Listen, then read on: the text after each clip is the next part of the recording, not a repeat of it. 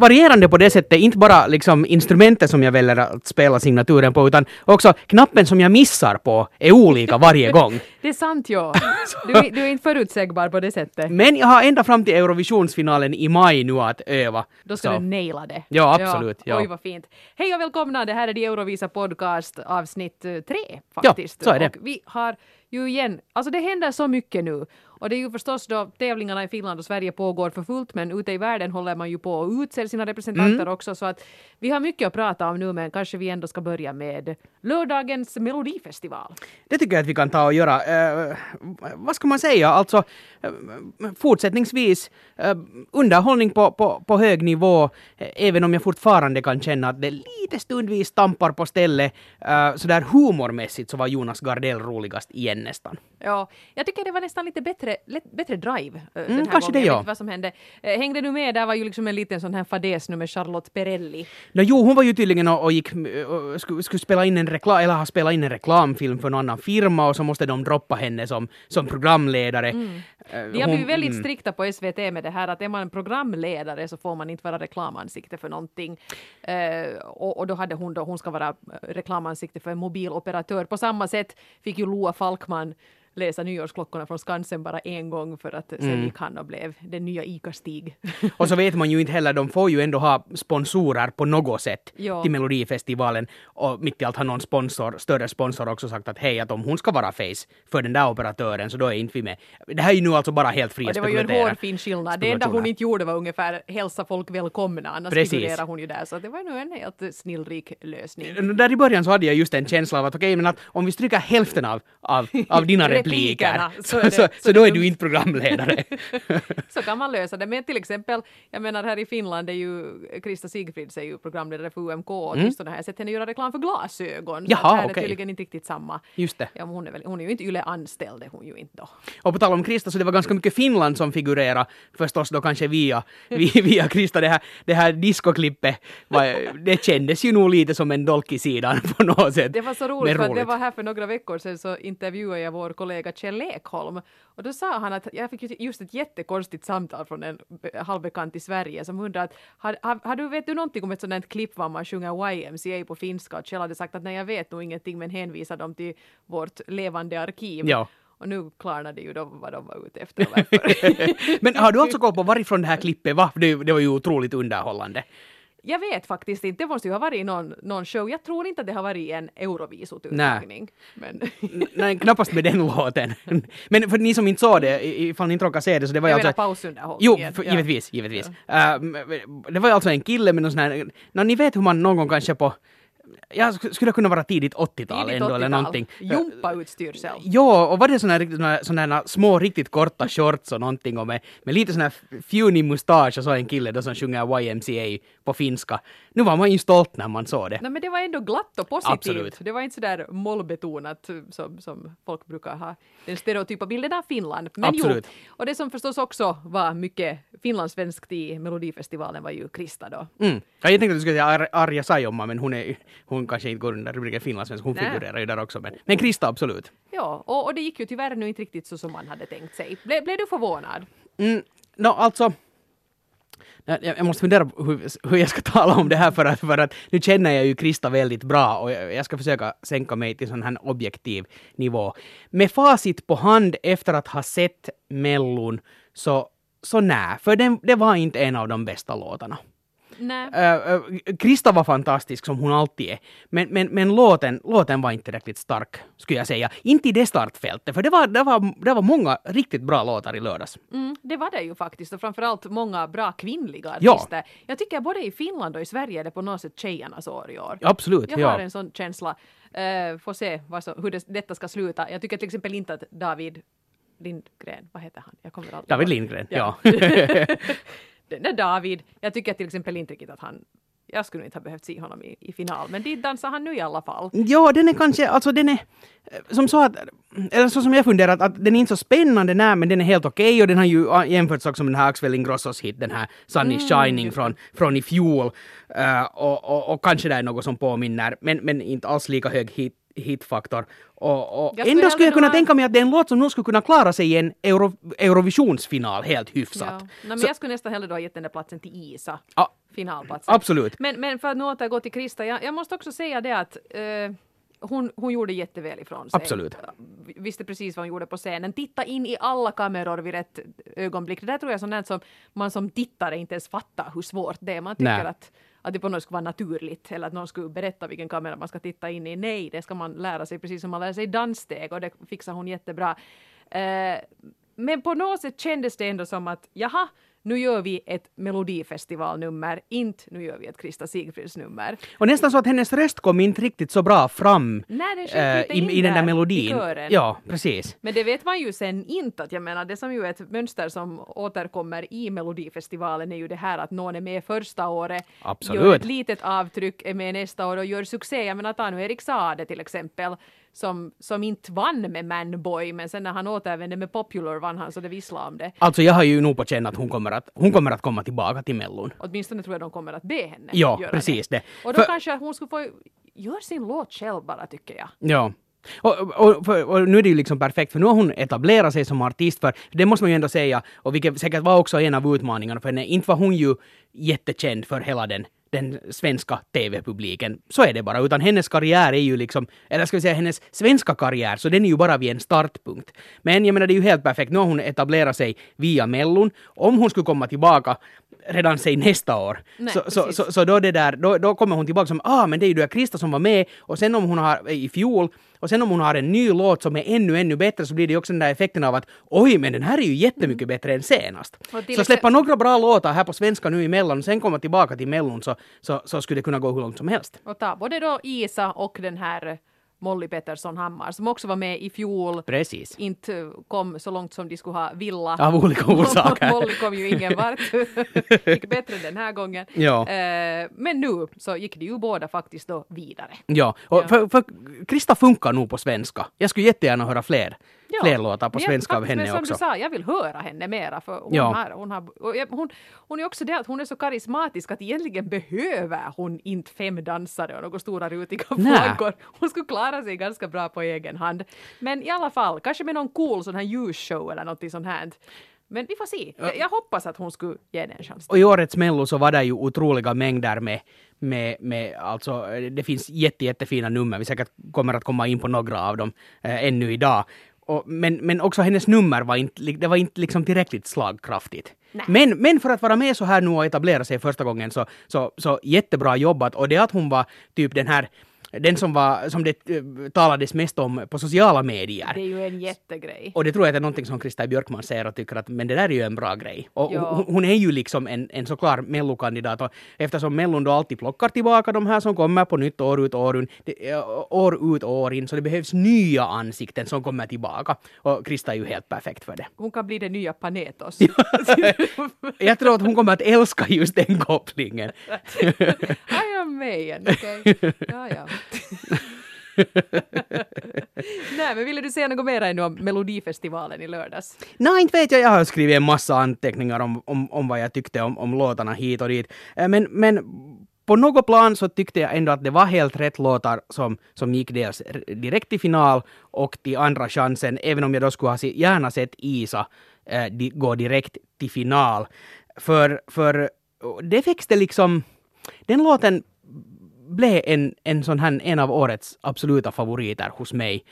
För det är ett otroligt stiligt nummer. Och sen det att den är lite annorlunda.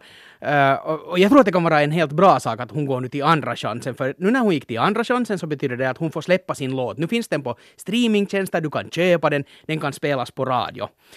Det vill säga, nu har hon några veckor var hon kan marknadsföra den på ett helt annat sätt än alla andra som tävlar. Eller jag förstås då alla andra som är i andra chansen kan göra samma grej. Men anyway, jämfört till exempel med Victoria som ännu måste vänta till finalen. Och sen är hon i andra chansen, får visa sitt nummer en gång till.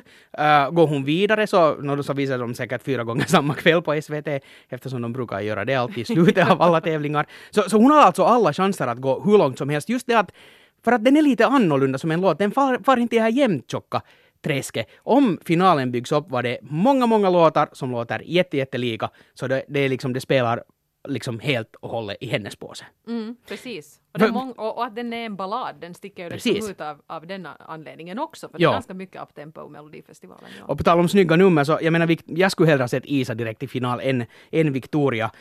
Som ju nu, alltså, det numret får ju helt klart priset för coolaste tekniken. Man har kommit en bra bit nu från Dani Saucedos jacka med alla sina lampor. Som hade så tjocka sådär lysrör så att han blev helt oformlig hela kartan. Exakt det. Men och sådär ända fram till och med första, liksom när första refrängen var slut, så hade jag ännu en sån här känsla att vänta nu, vet du, lite den där Loreen-känslan att är det här nu den här låten som kommer att ta hem allt? Men sen blev jag superuttråkad.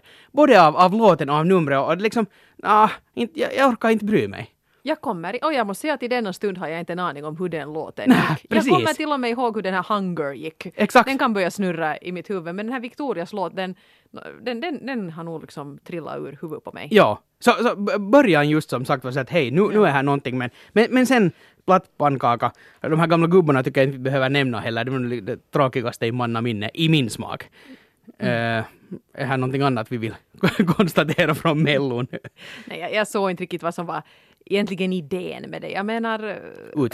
Utfyllnad och sen att de ännu ska vara 3 stycken tillsammans. Och att de inte nu ens liksom tar de här Ravajaks som var med för några år sedan, Tommy Körberg och de här. De var ju inte där för att vinna. Nej, de var ju där för att liksom bråka och skoja till det lite. Ja. Och därför blev det ganska kul underhållning. Men det här var ju inte underhållande ens. Nej. Fast jag tycker om de gubbarna. Trevliga gubbar. Vad tyckte du om Molly Pettersson Hammar då? Oh. Förra året Hunger. Jag tror den ska vara på svenska faktiskt. Så, Hunger, okej. Okay. Förra årets låt var bättre. Mm, men jag tycker hon är häftig alltså. Hon är nog jätteduktig. Och vilken röst. Alltså, jag ska hoppas att hon är med sådär alla panetos också nästa år. Och att hon då ska få en riktigt jäkla bra låt. För det här var inte en vinnarlåt. Men ändå, så, jag tyckte så pass mycket om den att jag tycker att den bra skulle kunna vara i finalen. Det skulle den ändå förtjäna. Sen hur den klarar sig där är en annan sak.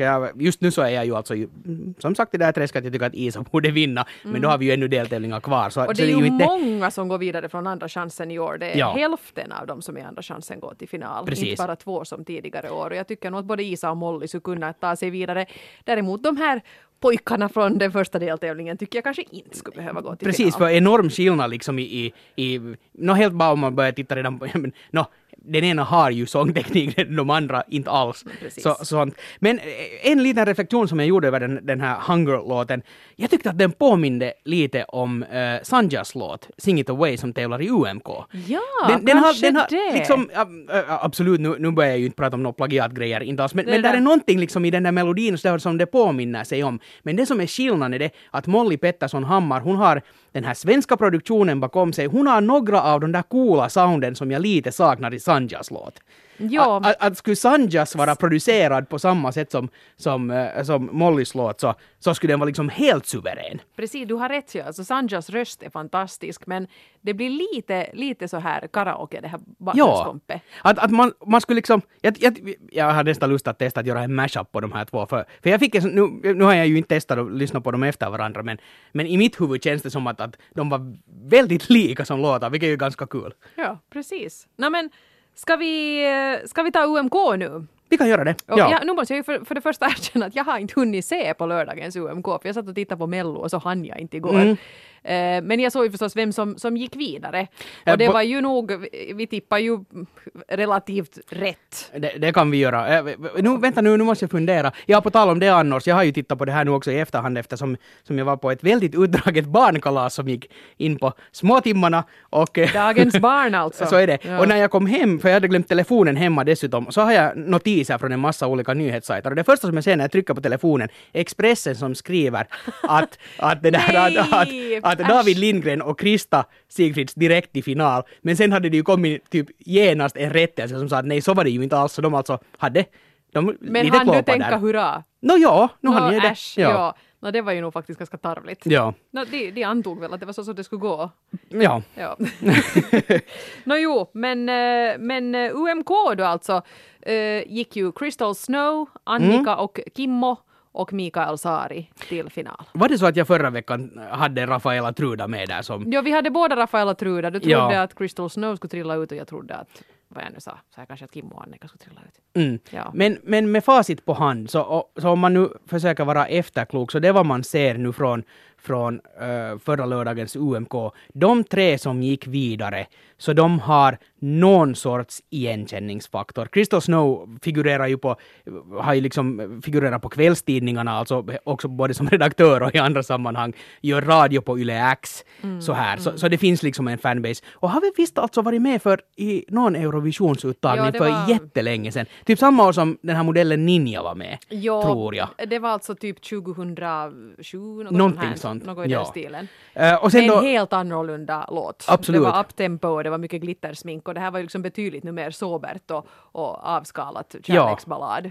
Men sen har vi då förstås då Kimmo Blomo, Annika Milano, Kimmo Blomo, han var ju då med i fjol. Men då hette han Angelo Denial. Precis. Och sen hade vi Mikael Saari som var med samma år som Krista tävla. Och blev tvåa. Precis. Medan de andra var helt nya. Mm. Och sen... jag vill absolut inte nu låta elak, men det märktes att till exempel Attention 2 när de börjar. Vi snackar om två 15-åriga tvillingar som är helt i början av att liksom sitt artisteri. Och det märktes, för sen när de går ut på scenen och inte har den här sångtekniken och inte har den här erfarenheten av att vara artister, utan har en superstor glädje och sen ett nummer var de dansar och hoppar och sånt. Så det drar ner på den här liksom sångmässiga kvaliteten så pass mycket att den hade nog inte en chans att gå vidare. Men det ska vara skrällt i MGP. Jo, absolut, precis. Just så här. Och någonstans måste man ju börja. Absolut. Och helt roligt att också så här unga nya förmågor tar sig så här pass långt i den här tävlingen att man kommer med till de riktiga tävlingarna och inte gallras bort där på vägen. Precis. Det menar kul. Ja, precis där som Krista nu är i början med sin Sverige-karriär, fast jag menar, hon är ju som artist jättemycket längre fram givetvis, så är de här ju också bara i början. Det kan ju bli någonting om jobba hårt i 15 år så får vi se vad ni är. Men börjar nu inte Krista också i något kärnskottet? Eller absolut, precis. Sån här talangjakt. MGP fanns väl inte på den tiden? Ja. Nej. Men sådär, Raffaelas låt tyckte jag faktiskt om. Och hon var riktigt bra också, så jag skulle gärna ha sett henne i final. Men jag tror att hennes att hon var så oetablerad, vad ska man säga, så lite dromattan under. Precis, och så var det en svår deltävling det här. Jo, eftersom absolut. Det var tre sådana giganter som folk har liksom rankat högt i finalen färdigt. Precis. Var med här, så Precis. Det var ganska svårt att ta sig förbi dem. Kanske hon skulle ha landat i en annan deltävling, att det skulle ha gått bättre för henne. Så är det. Men Crystal Snow, det var intressant bara för jag har ju hört, i motsats till Mellon så får man ju höra sådana riktiga studioversioner av UMK-låtarna på förhand. Och jag tyckte redan då när jag hörde demoversionen av Crystal Snows låt att den här är faktiskt ganska bra. Men jag vet inte om han var nervös eller vad det var, men den kändes lite hossig. Aha. När han sjöng den, som att, okay. Speciellt där mot slutet, så som att nu är det brått att få hinna med alla ord och så här, men får se, till finalen kan det bli riktigt, riktigt bra. Mm. Så IOMK också på det sättet kanske, på ett sätt rätt låtar som gick vidare, men med det lilla minuset att Raffaela borde nog ha fått en finalplats. Mm. Precis. Om vi blickar framåt då istället. Ja. Nästa veckas Mello kan vi ta till exempel först, det är i Norrköping. Några sådana gamla bekanta som han, Oscar Sia är med för tredje... Ja. Minst. Han var med sen han var mycket liten. After Dark är med. Och sen har vi också till exempel Swingfly som är med. Han var ju också med för ett antal år sedan. Me and My Drum. Ja. Den tyckte jag om. Ja, den var ett roligt häftigt år. Häftigt, men bra tempo och gick framåt på ett bra sätt. Och sen Sahara, Smilo, Lisa Ajax, Boris René är också med. Och jag kan inte säga varken bu eller bär. Jag har inga tippningar, inga gissningar. Blir kanske lite klokare på torsdag när man får höra de där 30 sekunderna. Men det är ju ganska svårt, för det är så otroligt korta klipp att bilda sig den där uppfattningen. Och så sitter man ju nog lite purken att varför var inte Krista i den här deltävlingen. Exakt. För det är en helt annan liksom nivå på namnena i den som var i lördags jämfört med den som är nu nästa lördag. Men när det nu... För många kom det ju som en chock att Robinson-tävlingarna i tiderna, att oj, att hur är det så här planerat om man filmar in vissa tävlingsmoment flera gånger för att du ska få bra kameravinklar och sånt. Det här är ju också välplanerad tv och välplanerad underhållning. Så att kanske Krista just var i den här delfinalen för att hon ingår i Krista Björkmans stora plan att lansera henne så här så att hon ska sen kunna växa till en ännu större schlagerpersonlighet som kanske är med flera gånger och som potentiellt är i final och kanske tar hem hela spelet någon gång. Så. Och så kan man alltid lite titta på det här med hur SVT har valt att placera dem startordningsmässigt. Se bara att Victoria gick ju vidare, Ace Wilder gick ju vidare. Oscar Sia tror jag är sist ut nu på lördag och i den sista deltävlingen är Molly Sandén sist ut. Ja. Ja. Så, vi kan ju, vi blinkar lite konspiratoriskt mot varandra men vi säger inte högt vad vi tror. Jag blir ju glatt överraskad nästa vecka. Så pass bra tyckte jag att Mellon ändå var att jag fick lite sån här feeling. Oj, men nu ser jag gärna en deltävling till. Men de här namnen känns så, det är liksom, när man inte just har någon aning så det kan hända vad som helst. Men för att nu summera ihop de två första tävlingarna så ISA är nog liksom alltså bästa av alla hittills. Du tycker enligt det? Mig. Ja. Kan nog vara benägen och hålla med.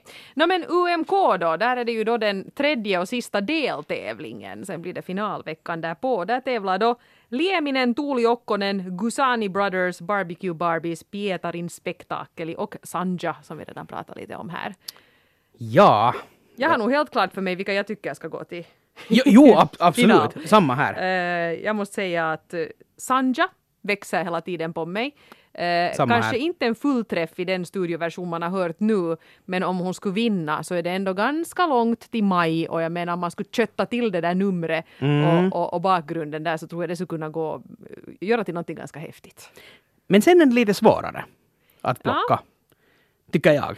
Gusani Brothers tycker jag är roliga och med sin pum-pum. Den sticker ut i mängden. Jag skulle helt gärna kunna tänka mig att den skulle vara i en final också. Ja, absolut, och det är en sån här låt som skulle kunna vara alltså från vilket land som helst i en Eurovisionsfinal. Jag menar, tänk nu på Israel i fjol, som ju hade grym sån här. Nu har jag förträngt den, och det är kanske bra. Nej. Tack.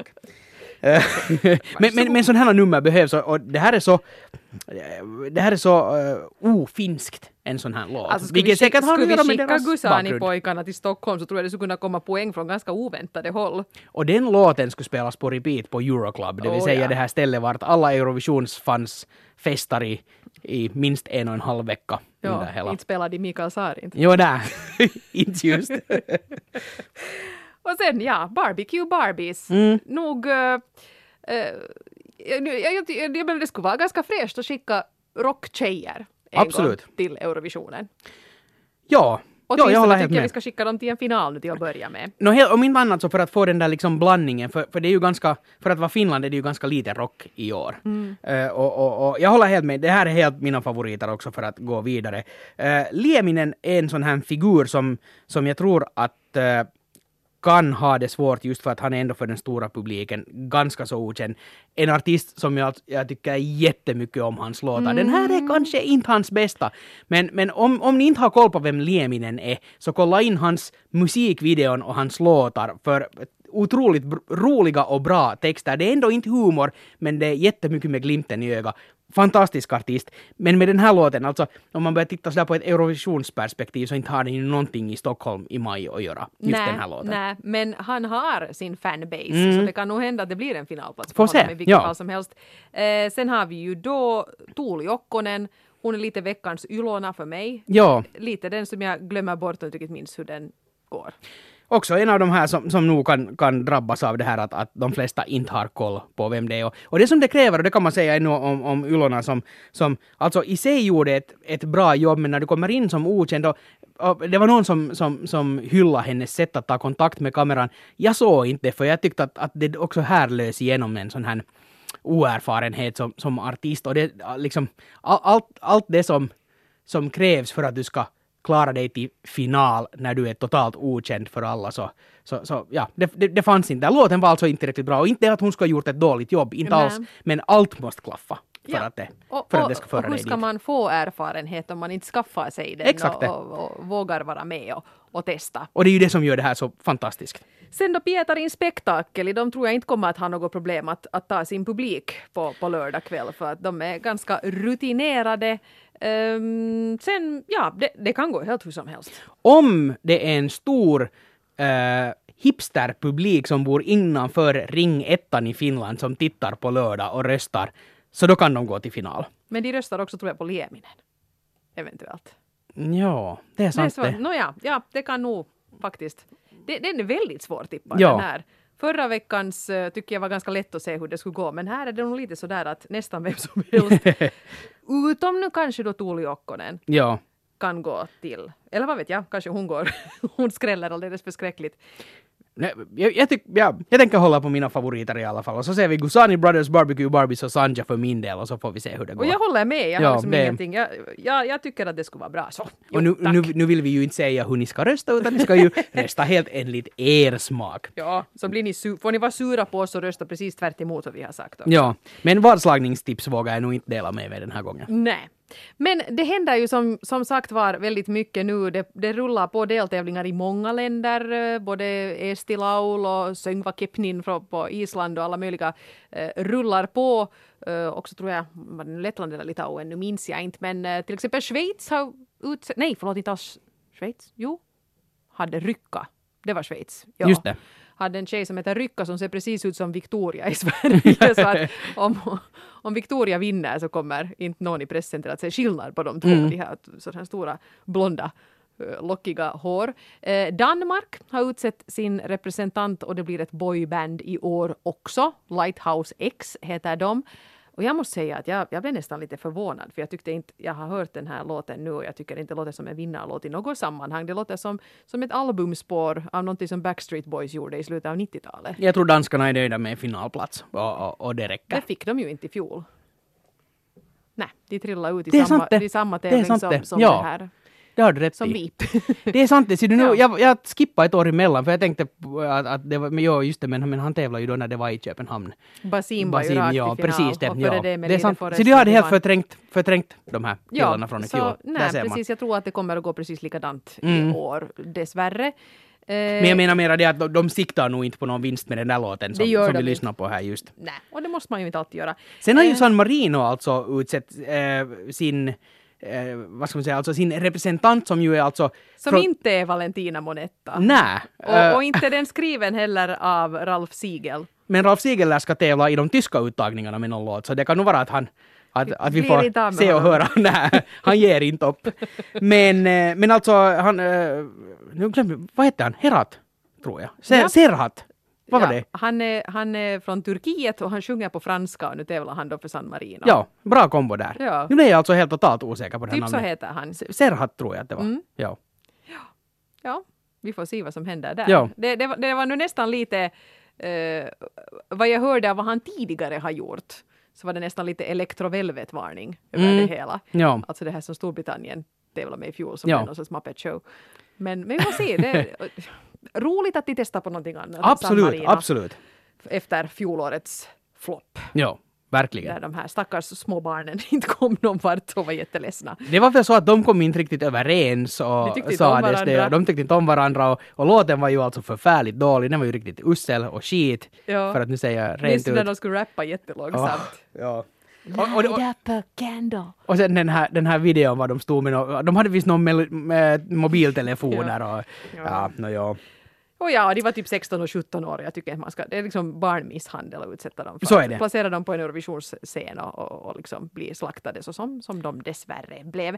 Sanremo-festivalen gick också av starten i lördag, så det är ju, jag tycker inte riktigt jag hänger med i svängarna med det här italienska Eurovisionsprocedurerna här, men det är ju tydligen då nu för tiden så att den som vinner Sanremo-festivalen erbjuds chansen att tävla i Eurovisionen, men inte nödvändigtvis med den låt som man har vunnit Sanremo med.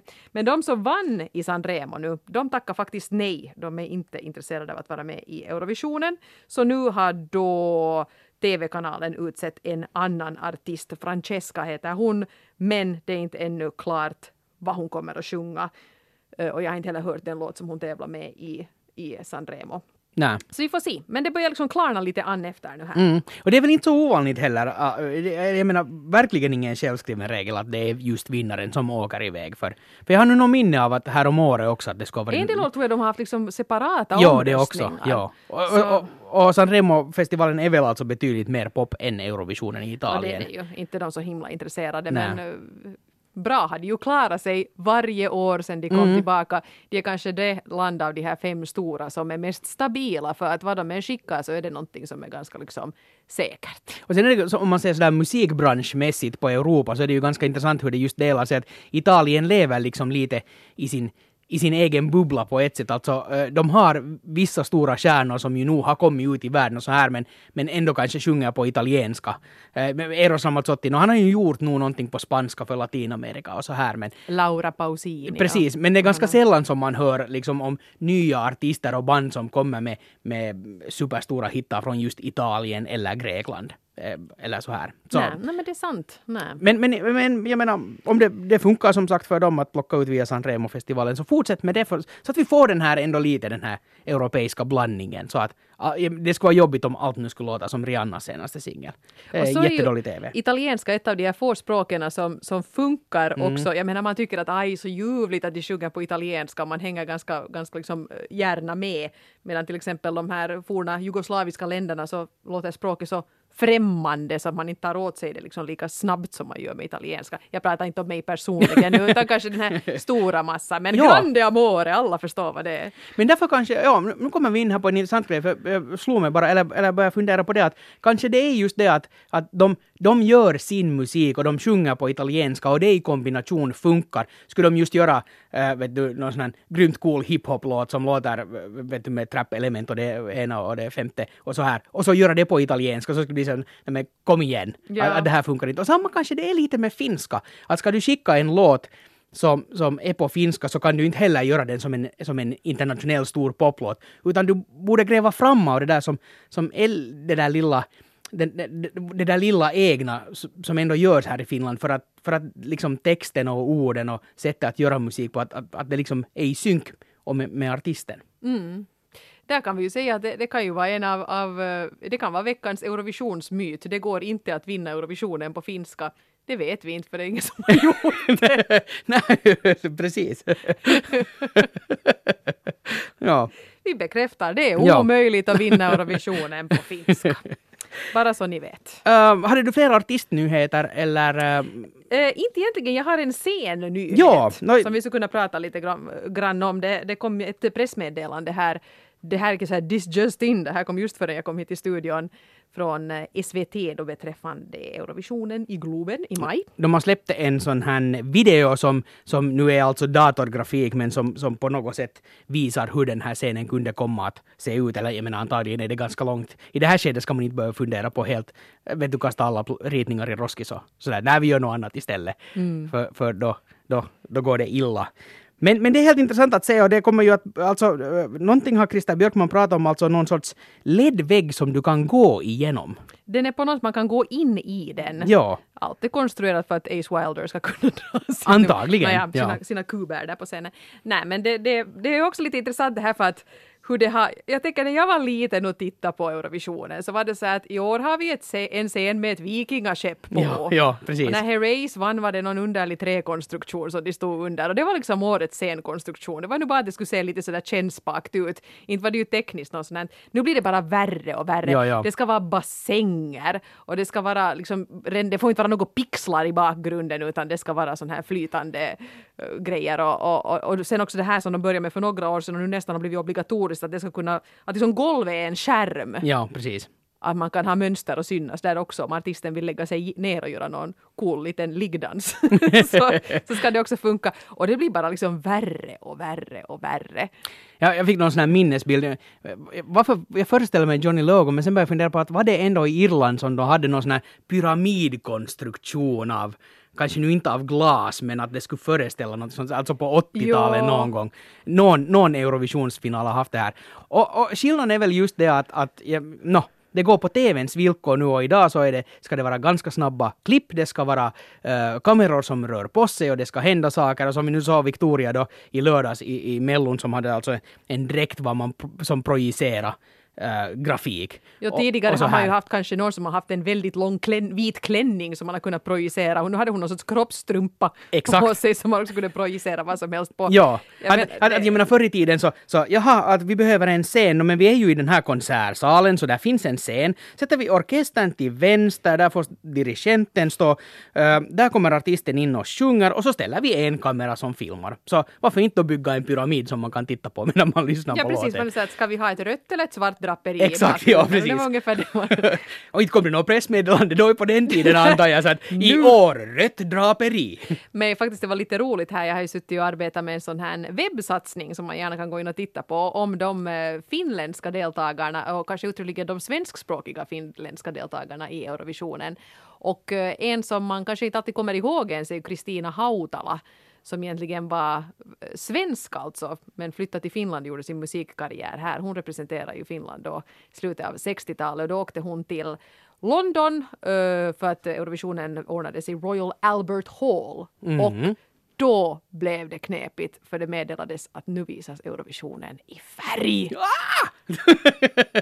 Och det var en stor grej det här på förhand att vad ska hon ha på sig nu när hon riktigt ska liksom synas i färg. Och man hade också brevväxlar då med BBC, eller var det nu BBC, vad hette bolaget som ordnade då? Ja, kanske skickat telegram av honom. Och till sist så meddelade då britterna att de tror nog nästan att det skulle kunna löna sig för den här vena, unga, älvlika flickan från Finland att vara klädd i grönt eller gult. För det gör sig bäst mot den gråa bakgrunden.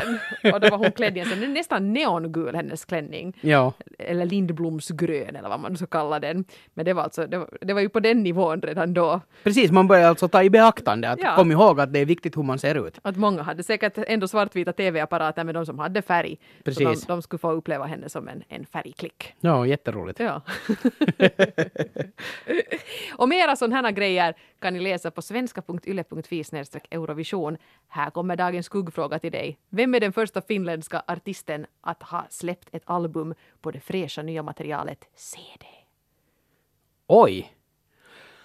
Vi kan säga att det är en Eurovisionsartist. Jag förstår, jag gissade. Vad sa du? Pave Maijanen. Rikki Sorsa. Vet du, jag tänkte först Rikki Sorsa. Ja. Men sen, 1985 så släpptes den första finländska CD-skivan och det var hans album. Ja, inte illa.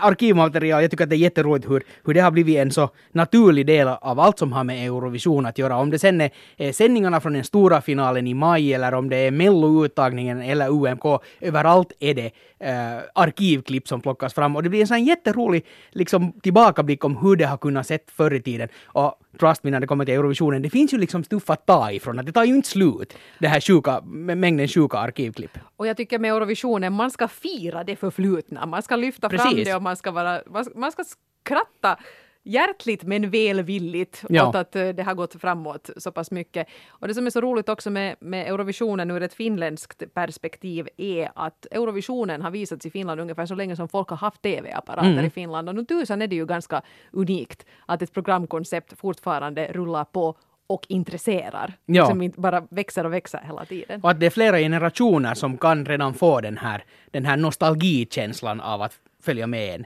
Eurovision-sändning. Man kommer ihåg hur det var när man var barn och så vidare. Sen om det var på 60, 70, 80 eller 90-talet eller 2000-talet så är det inte så viktigt. Men funkar för en väldigt bred publik. Så är det. Och det nu är det bra med Eurovision. Ändå. Jag tror ju att vi predikar för de redan frälsta. De som orkar höra så här långt på den här. Det är så att, jaha, tycker ni det? Men prova på det här med Eurovision ifall du inte har gjort det. Men ändå, lyssna så här långt. Jag måste bara säga ännu här en grej.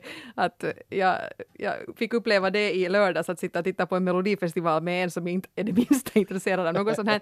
Nämligen min man som... Jag menar, han har ju kanske säkert också sett en Eurovision nu någon gång. Nu vet han ju vad det är frågan om, men han är ju inte alls liksom i den här bubblan som jag befinner mig i. Så det första han sa, nu var han då tvingad att sitta och titta på Melodifestivalen med mig eftersom jag i princip jobbar. Jag ska skriva en artikel om det. Det första han sa var att har den där duden med håret skrivit alla låtar? Och så var det ju nästan. Ja, precis. Jag antar att han pratade om Joy Debbie. Ja. Och så sa han, varför är hon med? Är hon inte finlandssvensk? Då är man på kartan. Han såg inte hela tävlingen till slut. Nej, han har nog inte hört. Han kommer inte veta att vi talar om det här. Och han kommer att leva lycklig alla sina dagar. Helt säkert. Precis som vi. Ja. Det var allt för den här veckan. Nästa vecka så blir det inte en måndagspodd. Vi måste inte se hur vi gör. Jag kommer nämligen att vara bortrest där på måndag när vi egentligen borde podda. Men kanske det blir en podd på torsdag istället. Ja, vi får se. Ja. Vi lovar ingenting så bryter vi inga löften. Det är bäst så. Så är det. Men vi kommer att återkomma. Så det kan vi väl åtminstone säga. Och i väntan på det så, på nästa avsnitt så kan du gå in på vår Facebook-sida och givetvis gilla den. Och gärna kolla in, där finns en massa stuff som Eva har lagt ut, artiklar och det ena och det andra och kommentera. Och jag menar, gå nu också och följ våra konton på Instagram och Twitter. Sök på det Eurovisa så hittar ni oss nu. Och svenska.yle.fi/Eurovision, en bra sida att gå in på. Där lägger vi ut det mesta som är på gång inom Eurovisionsvärlden just nu. Vill du spela någon liten slutvinjett? Tycker du det? Jag tycker nog det. Det blir så abrupt annars. Men ska det bli alltså den här samma då? Ja.